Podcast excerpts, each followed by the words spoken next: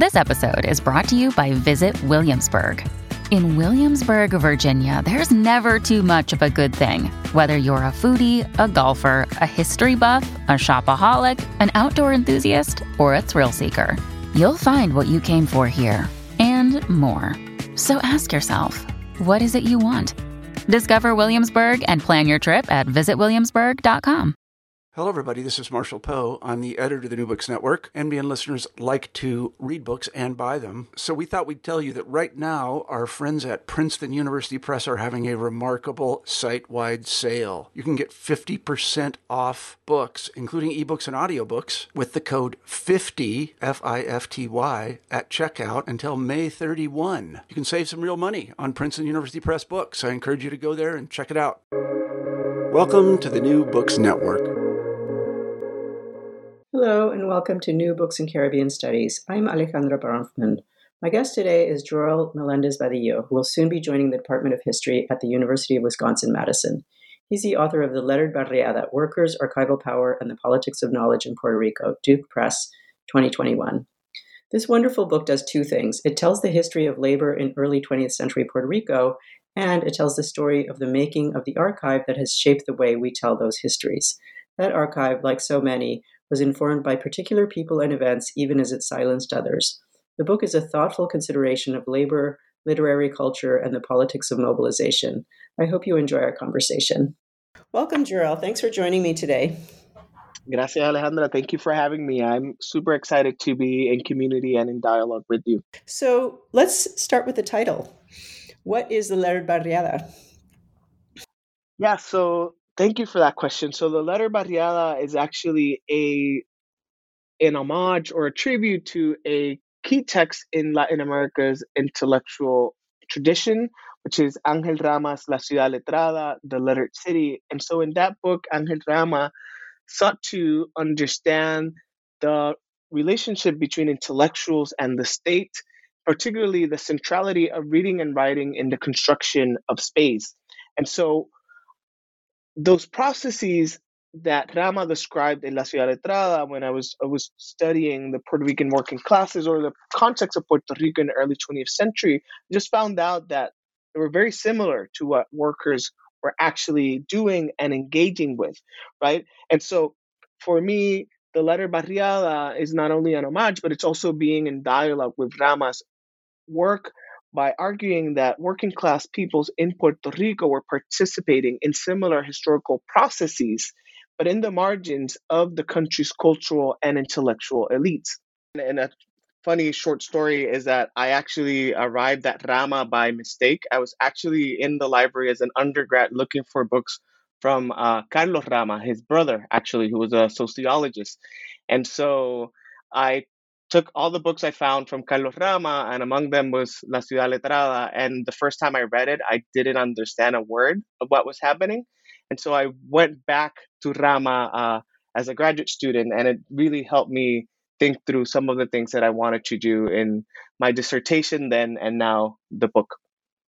So I was thinking about that book actually uh, as I was reading yours, and I realized that there are now a kind of series of books that have taken him as inspiration. There's books about um, the Andean countryside and one about um, Mexico, letter writing. And so I'm wondering how the Puerto Rican case contributes to those discussions. Absolutely. So I think that scholars have used his book to think about the the role of reading and writing and the centrality really of reading and writing in broader social and cultural context. For me, uh, I think that it's doing another thing. It's looking at the ways that working class intellectual communities also negotiated with the state, with other social actors through the print word. And so I think that it's, for me, it's a way of yielding light to similar processes that had been studied in the Andes and in Mexico, uh, but in the particular context of a Caribbean country that was colonized and occupied by the United States in 1898. So the particularity and the historicity of the moment that I'm studying, I think it's important. And also for me, it allows me, the concept allows me to look at workers' literary production beyond propaganda, because I think that after the 1970s historiographical turn in social history and with history from below, you know, a lot of scholars like Chuco Quintero, Gervasio Garcia, Blanca Silvestrini were all thinking about workers' cultural production uh, and dealing with some of the sources that I deal in the book. But for them, it was more of uh, how workers use this to advance their class struggle. And so I think that Rama allows me to look at that same sort of archive in another way and, and try to think about the role of reading and writing in the production of identities, in the production of hi- social hierarchies within the margins. Um, and so I think that to answer your question, I think it, it's tied to the historicity of the moment that I'm trying to engage with, which is that post 1898 moment in the Caribbean. And so Puerto Rico offers for me uh, an example of how working class peoples negotiated knowledge production um, in relation to this new polity that was emerging. Yeah, I feel like um, this book sort of changed the way I think about both literary production in Puerto Rico and also labor in Puerto Rico. Um, and I'm wondering if that was one of your intentions. Yeah, absolutely. So um, I was trying to bridge those two worlds, uh, try to think really intentionally about the ways that these people that were producing all this uh, knowledge and narratives were thinking about themselves. Because oftentimes, when we look at it through simply to the lens of labor, we just see them as workers trying to advance, you know, their class struggle and whatnot. But if we look at it from the world of, of literary studies, it's simply looking at the text. So I wanted to merge those two things and be really intentional in taking seriously how they saw themselves and so a lot of them saw themselves not only as workers, but also as playwrights, as teachers, as journalists. Um, and, and they had a myriad of fluid identities. And so I think that by challenging, in a way, the foundations of labor studies and looking at it through the lens of literary studies and, and literary production in Puerto Rico allowed me to to look at certain nuances that I think had been overlooked in the past. One of the other things that you do, actually, which I which I um, enjoyed as well, is is that you go well. You think about texts um, not just as words on a page, but as sort of functioning within spaces, um, within workshops, within sort of circulating transnationally and globally among different kinds of people. So I'm wondering why why was it important to bring in that kind of, I guess, materialist perspective in this in the sense of thinking about objects circulating not sort of marxist materialism although you might have been thinking about that as well um, but um, but um, but why why the, the the spaces that you kind of inhabit and investigate Absolutely. Thank you for that question. And I think that leads me to to unpack a little bit the, the term the letter barriada in itself, because what I think it's doing beyond the tribute and the dialogue with Angel Rama, it is also for me um, an important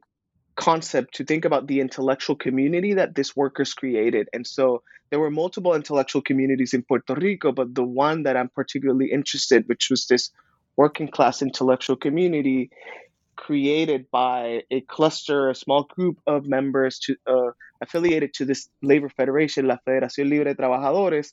Um, so that's that's the letter barriada that I'm studying. And so one of the things that I argue in the book is that this intellectual community came alive through the nexus of one, political power, uh, number two, literary production, and number three, the creation of space, both social and physical spaces.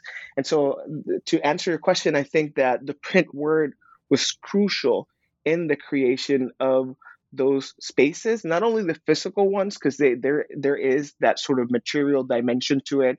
And I try to look at social study centers that were created as makeshift pedagogical projects and makeshift libraries uh, that workers were creating as part of their broader uh, this broader educational ethos that they had. But I think that the print word was also crucial in the construction of these protean identities, in the construction of this, what I call in the book, global subjectivities, uh, which is basically, I think that it allowed workers, even those workers that had never traveled outside of the Puerto Rican archipelago, to imagine themselves as part of this global labor community. And so, there, uh, I think that the print word, the materiality of the print word, and also the, the social dimension of it allowed me to, to think about transnational circulation, not only of individuals, not only of bodies, but how ideas were, were transnationally circulating and were transforming local subjectivities. And so for me, it, it was very important to be attentive to that materiality, uh, but also looking at the social dimensions of it and the social worlds that it allowed to allowed them to craft and create. And so I think that you know it, it could be very abstract at times, but it also it's it's very concrete because one of the arguments that I'm making is that these workers are producing this letter barriada at the moment that the Puerto Rican elite is trying to rethink the nation. And so the reformation of the laboring masses, and this is a conversation that had been happening before 1898, uh, so it began in the late 19th century. The reformation of labor was a crucial component in these elite intellectuals' discourse, but workers were not part of the conversation. So what I argue is that the print word allowed them to engage in international dialogue with their peers in different parts of the world. And so for me, the, the print word is doing a lot of things at this moment, uh, but in particular to the letter barriada, it's allowing these working class intellectuals that call themselves obreros ilustrados to create social spaces both lo- both locally and transnationally. The book does more than that too. Um, it does a kind of double thing, right? So you talk about this movement about the obreros ilustrados, but you also um, talk about this archive that they created and implications for later interpretations of that labor movement, right? And here you bring in the silences in that archive that they're creating that you're reading for us, right? The silences about race and gender. So you are also kind of creating a kind of counter archive um, as part of what the book does. So um, can we start with race? How does the silencing work in the particular archive that you're that you're reading and thinking about? Absolutely. Thank you. Thank you for that. And, in part, I also did not want to write uh, hagiography or I did not want to reify certain uh, codes uh, with this book. And so I was very intentional also of being uh, suspicious of the work that they were producing in itself.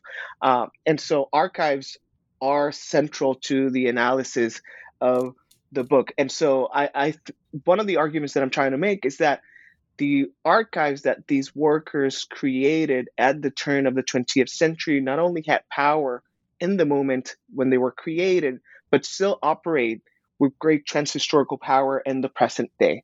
And so these small groups, so the small group of workers that crafted this intellectual community uh, were mostly urban skilled workers from uh, urban centers like San Juan, Ponce, Mayagüez, Caguas, and so it was a small group uh, at a moment in which 89% uh, of the population, uh, or 69%, sorry, of the population did not know how to read or write according to the 1899 census.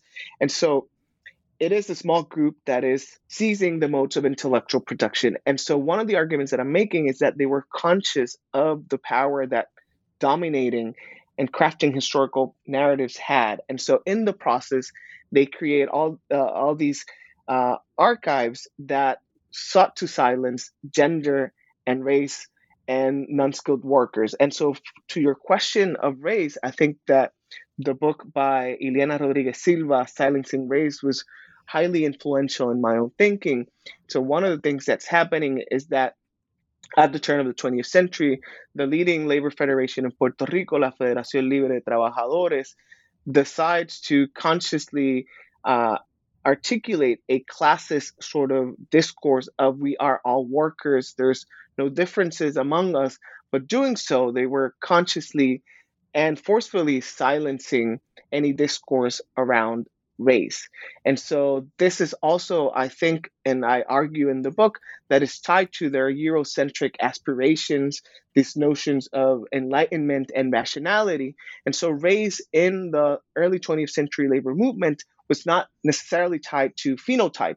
Uh, if you look at the images of the Socialist Party, of the Federación Libre, you will see a lot of black men that participated in these organizations. However, there's no talk about race. And so part of the, the argument that I make in the book is that they allowed uh, black folks to be part of these organizations if they, if they practice a de-Africanized form of blackness, uh, and also if they did not address race in their writings. And now that's one part of it. And then the second part of, of, of, of how this was operating has to do with archives. So one of the arguments that I'm trying to make underlining the narrative of the book is that it's not necessarily that they were not talking about race and they were not talking about blackness or there's not necessarily that they were not engaging with it. Is that we don't know how they were thinking about it because the archive that we have inherited is the archive by the, uh, uh that a cluster of individuals crafted and created. And so that's the argument I'm trying to make in relation to the power of that archive that they created. And so I don't want to overextend, but one thing I'll, mention, and this is also referenced by Ileana Rodriguez Silva, is that there was another labor federation that we we do not know much about in that particular period in the first 10 years of the 19th cent- of the 20th century, which is La Federación Regional, led by a black worker, and they were explicitly addressing racial conversations in their writings. However, they were erased from the archives that we have inherited, so we don't know much about them. So it's not that race was not part of the conversation, is that we might never be able to know to what degree they were having those conversations and dialogues because of the archives that the workers that inhabited the letter barriada created it's really interesting to think about how these issues resonated with Cuba and the way Cubans were talking about race right at the same time as well. Absolutely. Yeah. Uh, That's not a question. yeah, yeah, no, no, and, Just... and I was say, I, uh, and I was thinking of the also the the sort of exchange that these workers were engaging with because one of the things that happens is that they were part of this global sort of network but Cuba, and particularly Havana, and particularly the newspaper Tierra, uh, was crucial in how workers imagined their global subjectivities. Uh, and in part, I'm thinking here uh, also with Kirwin Shaffer's work on this anarchist network of the Caribbean. And so I'm just I'm just echoing what you were mentioning about how it resembled Cuba, and I think in part there were also working class intellectuals in Cuba that were in dialogue with working class intellectuals in Puerto Rico. So there was this sort of cross pollination uh, between these two uh. Caribbean countries. Yeah. Yeah, we forget how how much things and people and ideas circulated among those among those places. Absolutely. Yeah. Absolutely. Um, okay, so let's talk about gender. I want to thank you for talking about Luisa Capetillo. Um, I love introducing her to my students. They hardly ever know about her, but they do after I'm done with them. Um, but you, you also talk about Juana Colon and Paca Escabi. So, who were they, and why do we need them in the counter archive that you're creating? Absolutely. So, one of the things that I, I argue in the book is that when we think of the term obrero in Puerto Rico, and particularly I, I, I, say this because I'm using the concept of obreros ilustrados, enlightened working men. I consciously made the decision to translate it as working men instead of workers because although it is oftentimes used as a genderless sort of uh, noun, in reality, we are talking about men when we think about these working class intellectuals. And so I have a chapter, chapter three in the book, which is in the margins of the margins. It's trying to think about anonymous obreras ilustradas anonymous enlightened working women. And so for me, gender is important because this is, a, and also race, because this is a moment in early 20th century Puerto Rico when the majority of the working classes were non-white and were it's also a moment when women were entering the labor market uh, and so at that particular moment, these obreros ilustrados are really invested in silencing and erasing them from the narrative. And so in in in the book, what I try to do with Luisa, Juana, and Paca is basically to challenge the archive that these obreros ilustrados created.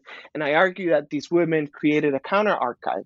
And it's a counter archive because it was it was it went against the logics of the archive that obreros ilustrados were creating. And so Luisa Capetillo is uh, it's not she's not well known beyond academic circles, but she has been studied by a, a, a large number of scholars. And I actually, when you mentioned her, I was looking here in my office. I have a plushie of Luisa Capetillo that I love to bring to classes every time I talk about her. Uh, and so, for me, they provide an example of how working women had to not only go against the logic of the era's heteropatriarchal discourses, but they also had to challenge the labor movement's heteropatriarchal structures. And so Luisa Capetillo is a fascinating in, individual that wrote multiple books. She published a newspaper, La Mujer, that circulated around the world. She had a hostel in New York. She traveled to the Dominican Republic, through Cuba. Uh, there's some some people argue that she spent some time in Mexico, in Florida, in New York. So she's this fascinating individual.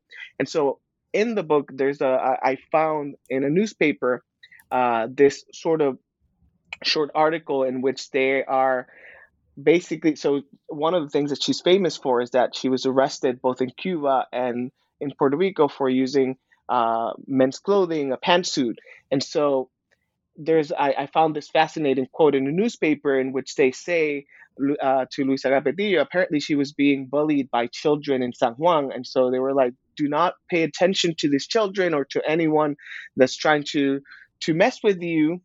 Uh, and so we support you uh, to the degree that do you do not interfere in men's affairs, right? And so there's this caveat. So there's this support and solidarity by the labor movement that's dependent on her maintaining certain gender roles.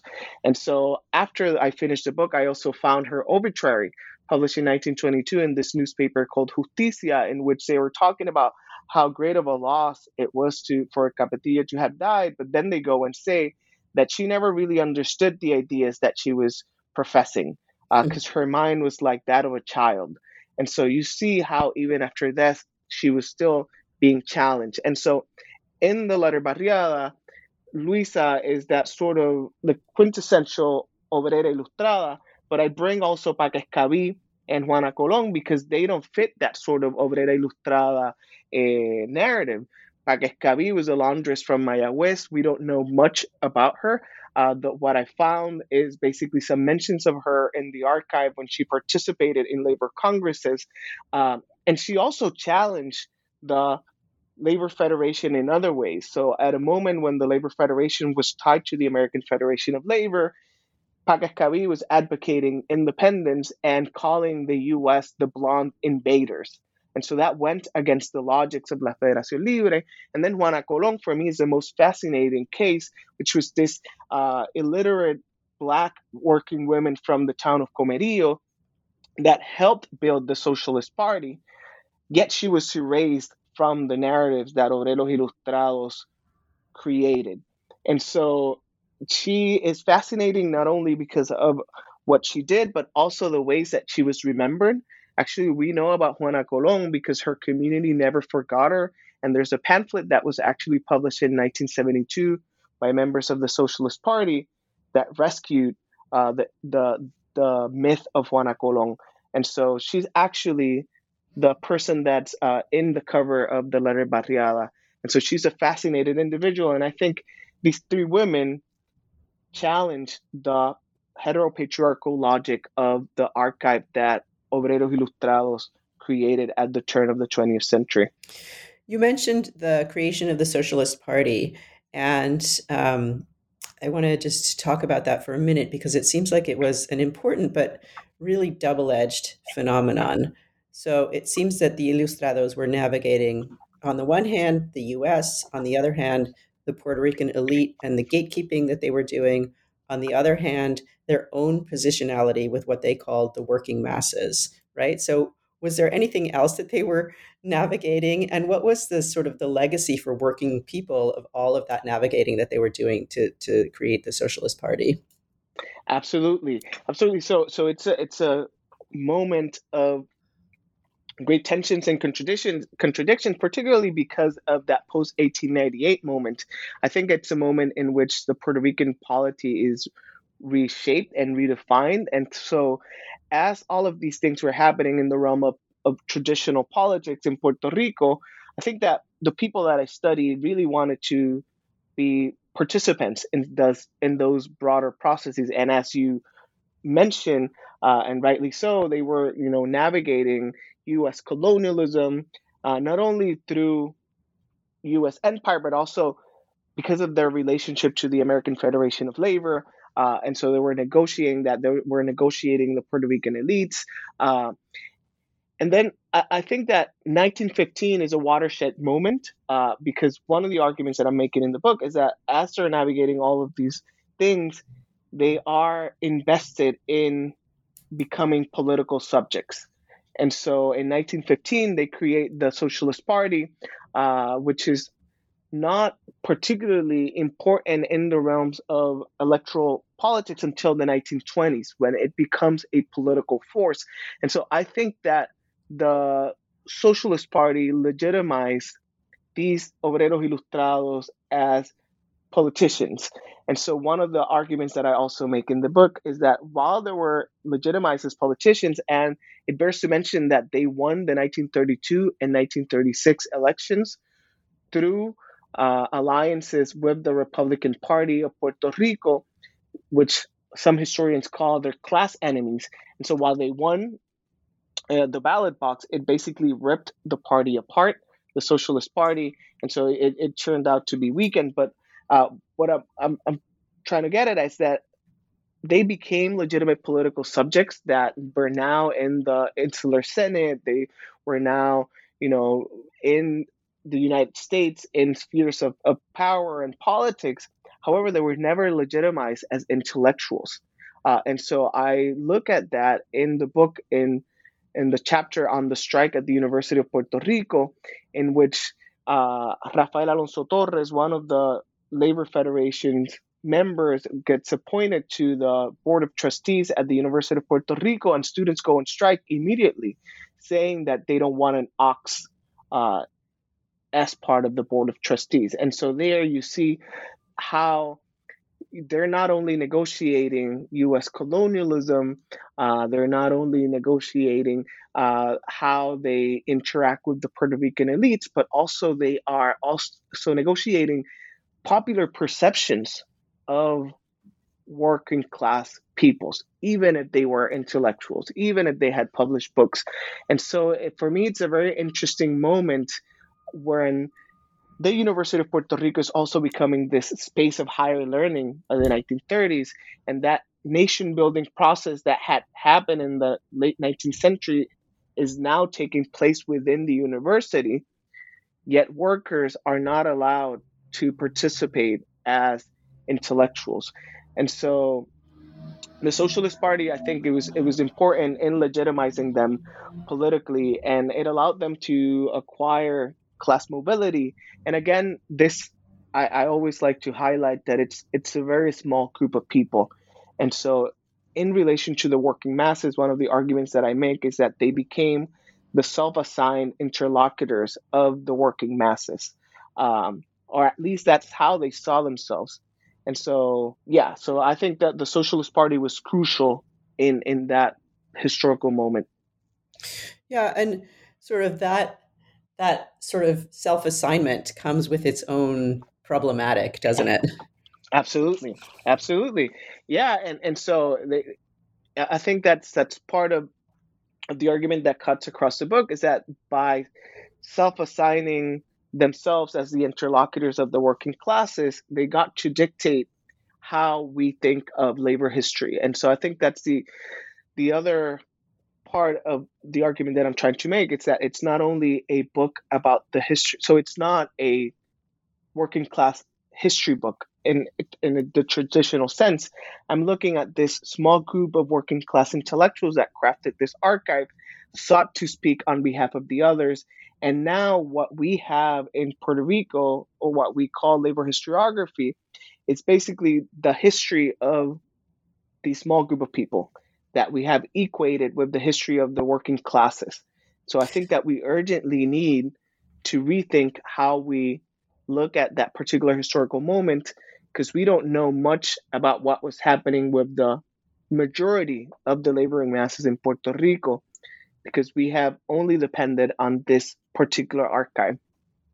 Yeah, it's really fascinating how you sort of toggle back and forth between those two, and I think that that's that's really one of the strengths of the book. But I, I just want to go back to the strike for just a minute because that really surprised me, and I guess that comes from my own um, ignorance and maybe sense of kind of stereotypical sense of students as always kind of radical and always protesting, you know, for for the rights of uh, you know underrepresented people or something. And so I, I, was I was quite surprised that the students were sort of protesting against this this uh, this guy Alonso Torres.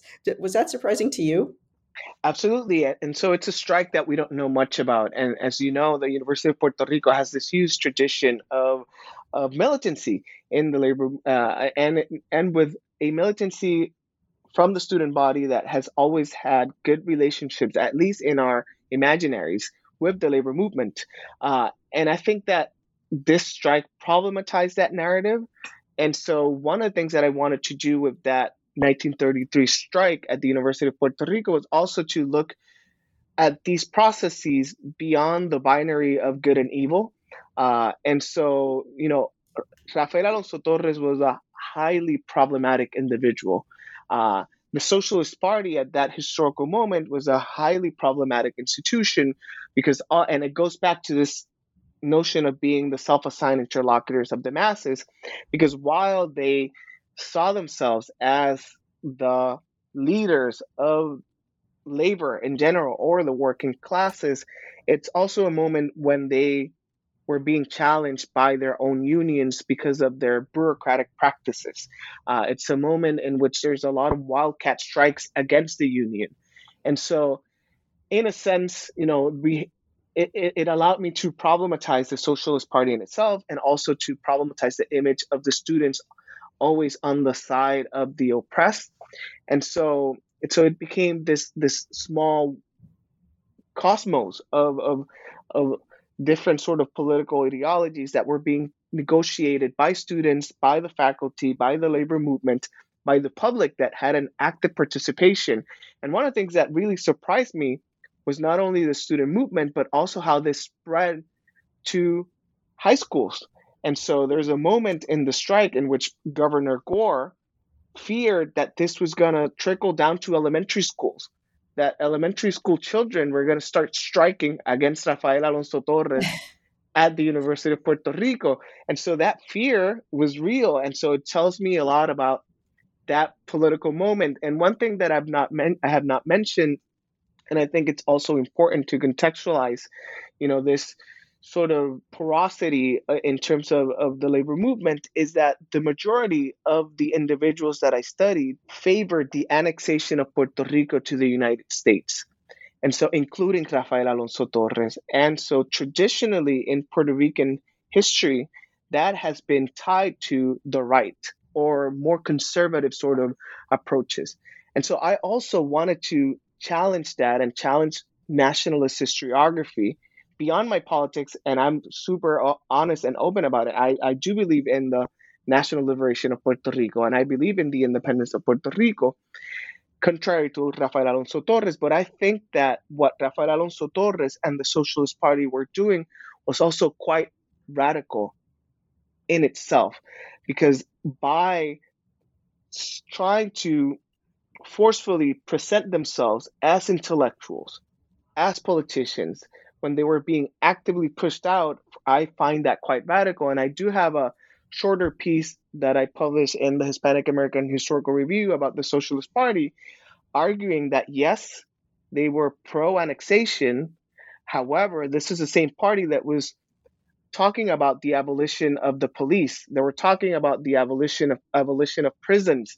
They were it was a party formed by ex-convicts. And so I think that I was also trying to challenge nationalist historiography and the strike allowed me to to highlight those th- those tensions beyond you know who was right or who was wrong. Because ultimately i finished a chapter and i don't know who i side with.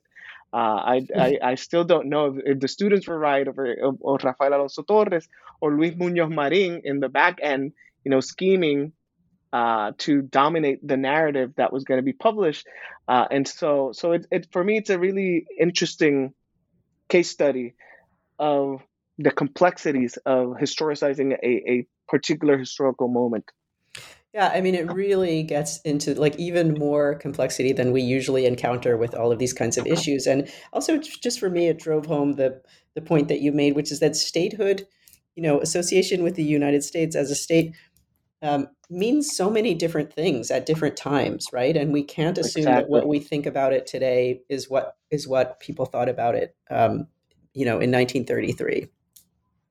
Uh, Absolutely, absolutely. That's why you would find anarchist texts that had that that cited George Washington uh, at the beginning of the 20th century, and now it seems like an oxymoron. But back then, you know, the United States was the land of liberty, of freedoms, of labor rights. So it, it was doing something to them that it's that it's very different to how we conceptualize it right now.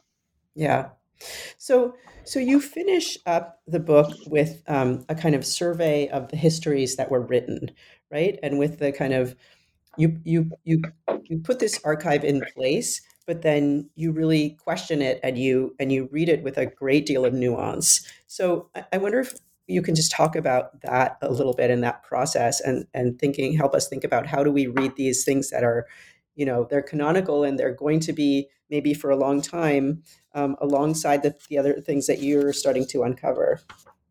Absolutely. Yeah. So by the end of the book, one of the things that I wanted to do was to actually think very intentionally about how this archive that I call ideational archive in in the book came to be. And so it goes back to this question that we were talking about earlier about the materiality of these archives. And so I I think that there's three particular books that set the foundations of labor historiography in Puerto Rico and that were actually written by workers themselves. And so it's Luchas Emancipadoras by uh, Emancipatory Struggles by Santiago Iglesias Pantin, Los Ideales del Siglo XX, The Ideals of the 20th Century by José Ferrer y Ferrer, and 40 años de lucha proletaria 40 Years of Proletarian Struggle by Rafael Alonso Torres, the same individual that was called an ox at uh, the University of Puerto Rico. And so I, I argue that they set the foundations of the labor movement because this is also, if we historicize it, it's a moment of great change for the Federación Libre, the Socialist Party. They had already acquired positions in government. They were uh, retiring, there's a, a generational relay that's happening within the labor movement. And so now they're really interested in shaping the historical narrative of what they lived. And so I think that those books are doing different things, but they're tied by the same ethos of trying to dominate how we think in the future about them, right? And so it could be seen as their uh, apologia. And so I I try to in, in that particular chapter, what I'm trying to do is to look at the ways that they crafted their archive and how they created what we could call some master codes that went unchallenged or that are still unchallenged to this day, right? And so that's what I was trying to, to get at there. And so we see how they erase women, they silence any conversation about race, uh, but also created some really interesting myths uh, for example, it, it, perpetuated the myth that had already started early, in early 20th century of this individual, Santiago Iglesias Pantin, as the creator of the labor movement, as a book was later titled. Uh, and I always laugh and joke that it seems like if Santiago Iglesias Pantin just flipped his fingers and then all the workers were organized. And so those those myths were actually articulated through those books. And so they became sort of the primary sources that historians use, both traditional historians and then historians after the 1970s. And so that's what I'm, I'm, I'm trying to get at, and I'm trying to, to, to do this sort of nuanced reading, but paying by paying attention to what each book was doing. But ultimately, what I wanted to argue is that we have uncritically reproduced some of the silences and some of the master codes that they articulated in that archive in the 1930s. So, yeah, and that, you know, that comes through that comes through really really clearly. Um, and like i said it's one of the it's really one of the sort of powerful points that you make is sort of toggling back and forth between those two. So i have just a couple more questions. Um, one is that um, i noticed that and um, i noticed that you write a lot of this book kind of deliberately putting aside the questions of status right um, statehood versus independence and I think at one point you say, okay, I, you know, I'm not going to talk about this uh, as much as you know, as much as people might want me to, or something. Um, but that, but the question, um, you know, it comes up in little ways, right? And so I'm wondering if you have thoughts about how do we read the book in light of those discussions, in light of the discussions about status, and maybe in light of the of the more recent discussions, which seem to have turned to the notion of decolonization. Absolutely. Absolutely. Thank you for that question because I think that, you know, it's something that I often get asked. Um, and so, in fact, uh, in full honesty and transparency, one of the readers, uh, anonymous readers, asked me why I didn't make colonialism the central colonialism and empire the central analytical axis of the book. And i think that there are many, many fantastic works by historians that have done that well and and and great and have written beautiful and important texts but that was not what i was trying to do in this book and i was not interested in doing because i i was particularly interested in going beyond that sort of framework of resistance or integration to empire because then if we do that we lose the multiplicity of political experiments and radical experiments that these workers were doing. Also, I think that there's a danger oftentimes in using that sort of, when thinking about Puerto Rico, of using that sort of binary of resistance or integration to empire, because it tends to erase the agency of people like the ones that I'm studying, right? People that were actively thinking about what it meant to be a citizen, people that were actively thinking about the island's quote unquote el problema social, the social problem, uh, and that were actively, you know, trying to reshape local politics. And so, in a way, by not focusing on empire and colonialism, I am trying to highlight the ways that people navigated the complex colonial polity that was happening in Puerto Rico. And so, I guess to, to your question, I think that, you know, it is an important lens to read the book, uh, you know, to understand the historical reality of uh, imperialism, colonialism, and coloniality in Puerto Rico at the turn of the 20th century because it, it was central.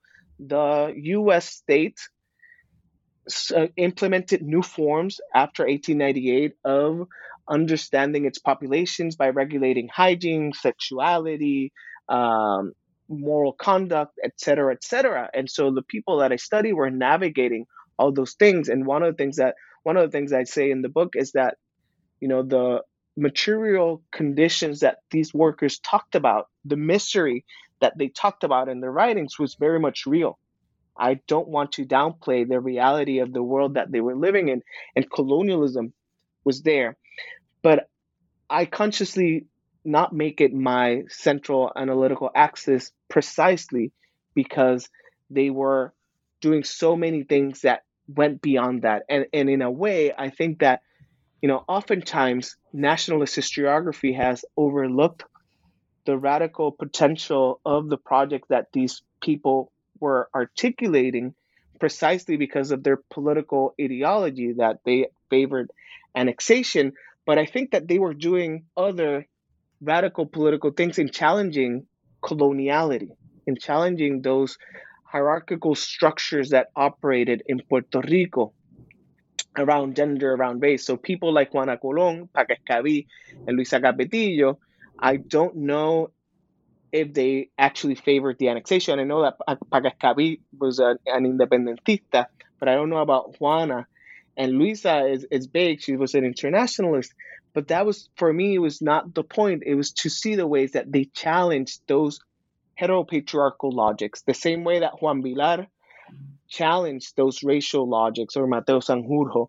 And so that's why, for me, it was important not to make it the center of my analysis because I wanted to highlight these folks' agency and not simply bound them to this sort of existence that was simply tied to the status of Puerto Rico. And that's not to say that I, I don't think the status is important. Again, I believe that colonialism has everything to do with how Puerto Rico is collapsing and has collapsed and continues to collapse nowadays. But in, in the book, I think that these workers were challenging coloniality even when they were not challenging traditional understandings of colonialism.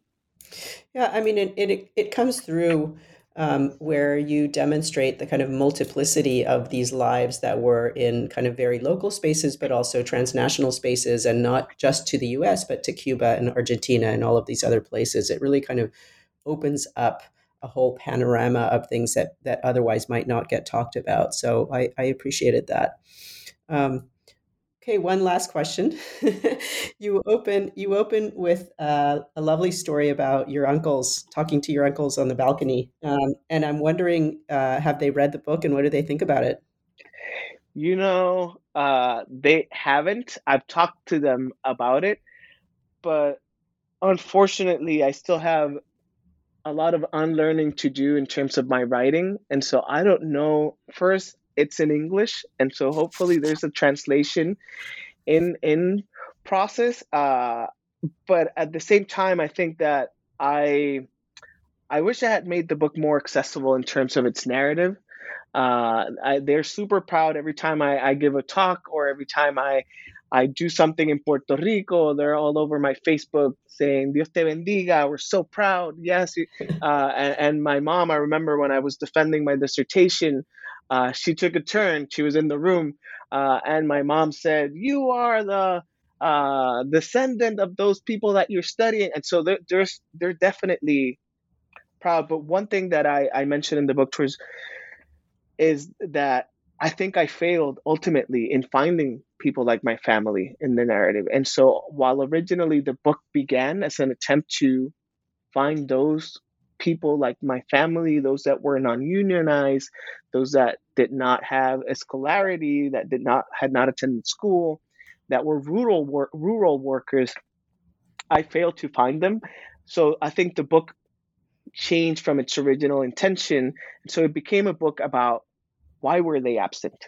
And so instead of trying to write a narrative about them, is a narrative about the power struggles and the relations of power within historical knowledge production that silence folks like my my great aunts and uncles and and my grandmother and my grandfather.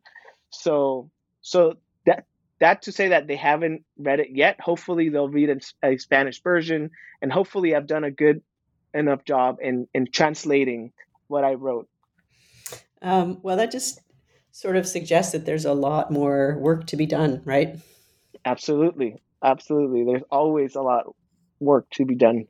Um, thank you so much for talking to me today. No, thank you, thank you uh, for the conversation, and and yeah, it was great talking to you.